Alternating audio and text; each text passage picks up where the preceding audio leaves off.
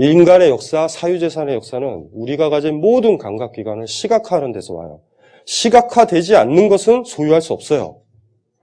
한 사람의 마음을 어떻게 소유하겠어요? 보이질 않는데.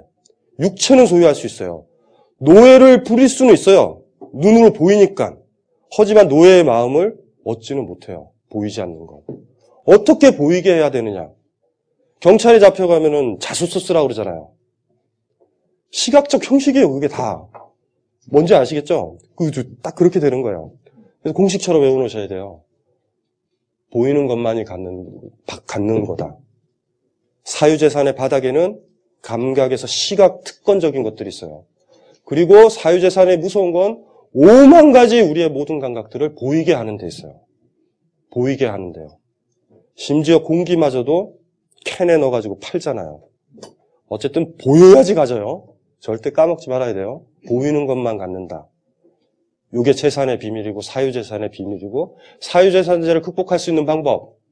모든 사람들이 들판의 꽃냄새를 맡았었던 것을 그리워한다면 이해돼요? 모든 사람이 빗소리와 음악 소리를 들었던 걸 기억을 한다면 그 시절이 많이 좋았다면 그게 우리한테 더 풍성하다면 사유재산을 비판할 수 있을 거예요. 거꾸로 들어가셔야 돼요. 사유재산을 비판하는 감각의 논리는 모든 감각을 탈시각하는 데 있어요. 다 제거해야 돼요. 소리도 탈시각하고 무슨 소리인지 알죠? 아무 데서나 연주하고 떠들어야 돼요.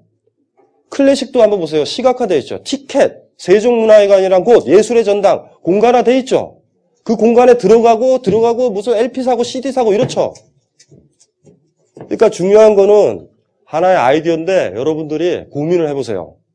와, 시각화됐던 것들을 다 탈시각화 시키자. 가능할까? 근데 놀라운 건 그렇게 하면 풍성해져요. 같이 듣는 음악의 세계, 같이 듣는 들꽃의 냄새 이해되시나요? 그거를 내가 이렇게 향수병에 이렇게 추출해서 담아가지고 나만 맡아야지 이런 게 아니라 내가 향수를 바른 다음에 다른 사람이 맡으니까 참 좋아하는 것 같더라. 이 감수성을 우리가 얻을까?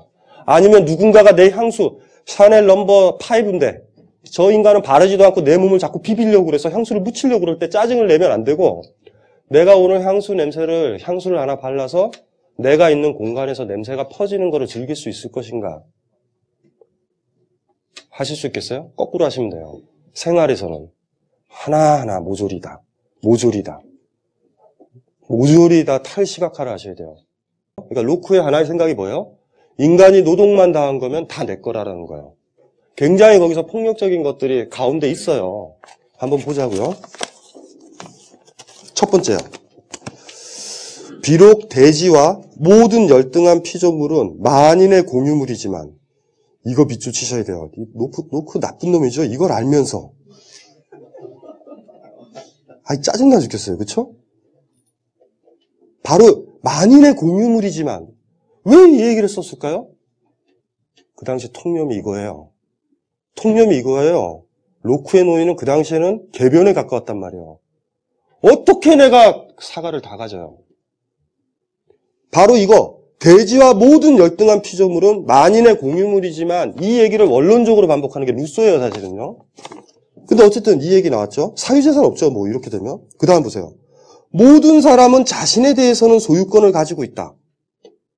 자기 자신에 대해서는 좋아요. 그 다음에 볼까요? 이것에 관해서는 그 사람 자신을 제외한 어느 누구도 권리를 가지고 있지 않다. 그 다음이 중요하죠. 인간의 신체의 노동과 손의 작업은 당연히 그의 것이라고 할 수 있다. 여기까지도 여기까지 조심하셔야 돼요. 손 작업하는 거 내 거잖아요. 그 다음에 이제 자연물에 터치했을 때가 이제 문제인데 그 다음에 보세요. 인간이 자연 안에 놓여 있는 것에 자신의 노동을 섞어 자신의 것을 보탠다면 자연의 대상물은 결국 노동하는 자의 소유가 된다. 어, 아까 얘기했던 거죠. 자, 여기서 사유재산이라는 게 가능한 거예요. 내가 땅을 개간하면 그건 내 거예요. 로크는 뭐냐면 노동을 해서 내가 가질 수 있고 사과도 딸 수 있는데 썩어 버릴 만큼 따면은 죄악이다라고 생각을 해요. 근데 이게 나중에 이제 반전이 되니까 이제 문제인데요. 한번 읽어볼게요. 하나님은 어느 누구든 그것이 썩기 전에 삶의 이득이 되도록 사용할 수 있는 만큼만 주셨다. 곧 그가 자신의 노동에 의해 자신의 소유로 확정할 수 있는 만큼만 주셨던 것이다. 그것보다 많은 것은 그의 몫을 넘어서며 다른 사람 몫에 속한다. 여기까지는 너무 예쁘죠? 내가 노동을 하더라도 마치 그 시골에 가면은 까치가 먹을 수 있는 감을 남겨두는 것처럼. 아, 노크도 진짜 너무 멋있어요. 근데 어차피 출발은 탐욕이기 때문에 노크의 그 다음 얘기가 황당해요. 화폐는 안 썩지 않냐? 화폐는 무장 가질 수 있는 거 아니냐로 이제 그 다음에 넘어가는 거예요. 그러니까 이게 원래 화폐를 염두에 두고 있었던 것 같아요, 얘가. 네가 다 가지면 뭐해 썩잖아. 근데 화폐는 안 썩는다가 그 다음 논이거든요. 그 다음에 보면 이래요. 하지만 화폐는 인간이 상하지 않고 보관할 수 있는 것으로서 인간은 상호 간의 합의를 통해서 참으로 유용하지만 썩기는 쉬운 생활 용품과 교환하여 이 화폐를 받게 되었다. 처음 단서 기억나죠? 사과는 썩을 때까지 네가 소유해서는 안 된다. 제약이다. 이렇게 얘기했죠. 화폐가 나오면서 제약에서 풀려요. 이 놀라운 반전이 벌어진 거죠. 자신의 말을 믿기에 충분히 단순한 사람들. 터프하죠, 그렇죠? 굉장히 터프하죠. 네, 루소의 매력이에요. 사회계약론 보지 마세요. 진짜 루소의 매력은 인간 불평등 기원론이에요. 인간이 왜 이렇게 불평등하게 됐는가. 이거 한번 나중에 꼭 읽어보시고요. 그 밑에 보세요. 예컨대 이 울타리를 세운 것은 나다. 나는 내 노동으로 이 땅을 손에 넣었다고 우겨도 아무런 소용이 없다. 누가 당신에게 경계선을 정해주었냐고 누군가가 그에게 대꾸할 수 있다. 약탈이란 공통된 목, 목, 적으로 뭉쳐진 적에 대항하여 자기의 동지들을 규합할 수도 없어. 혼자서 여럿을 상대해야 하는 이 부자는 드디어 절실한 필요에 따라 일찍이 인간이 궁리해내지 못했던 가장 심오한 계획을 구상하게 되었다. 그쵸? 자기가 땅을 다 가지면 땅을 안 가진 사람들이 자기를 공격하잖아요. 근데 땅은 가지고 있어야 되니까 심오한 구상을 했어요. 뭐냐면 그것은 바로 자기를 공격하는 자들의 힘을 자기를 위해 사용하고 자기의 적을 자기의 방어자로 만드는 일이다. 사회와 법률의 기원은 결국 이와 같은 것이었거나 당연히 이러했을 것이다. 루소의 이 자신 없는 표현이지만 괜찮아요. 멋있잖아요. 이러했어야만 했어요. 아무리 생각해봐도. 그러니까 이걸 가지고 왜 논증, 논증해봐! 증명돼봐! 이러지 마세요. 이게 루소의 매력이니까. 루소가 살았으면 논증했을 거예요, 충분히.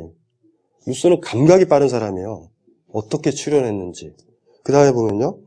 이 사회와 법률은 약자에게 새로운 구속을 부여하고 부유한 자에게는 새로운 힘을 줌으로써 자연의 자유를 영원히 파괴해버리는가 하면 사회재산과 불평등의 법률을 영구히 고정시키고 교묘한 약탈을 당연한 권리로 확립시켜 몇몇 야심가들의 이익을 위해 온 인류를 영원한 노동과 예속 그리고 빈곤에 복종시켰던 것이다. 인간 불평등 기원론이요. 로크의 위대한 뭐죠? 루소가 루소를 나오게 한 거예요, 사실은. 루소가 한 방에 보내죠. 지, 랄을 하고 있네. 이렇게 그렇죠? 루소의 매력은 거기에 있어요. 근데 로크의 논증 하나하나에서 로크의 아마추어적인 것 때문에 우리가 현대 사회가 어떻게 기초되어 있고 사유재산제가 뭐고 사유재산제가 얼마나 취약하고 폭력적인 건지 그렇죠? 그냥 막 터프하게 막 이렇게 뭐 그래서 이제 마르크스 같은 사람도 사유재산제 폐지를 얘기하는 거예요. 그건 사실 어디로부터 왔을까요? 저런 노크의 저 생각이 영국 영국의 영국의 정치 경제나 경제의 기원이잖아요. 여기서 뭐냐면 국민경제학 같은 것들이 나올 거 아니에요. 리카르도나 기타 등등. 그 다음에 자본론을 썼던 사람이에요. 바닥에서 뭘 봤는지 아세요? 사유재산을 봤어요. 사유재산 폐지는 당연히 얘기를 하는 거죠.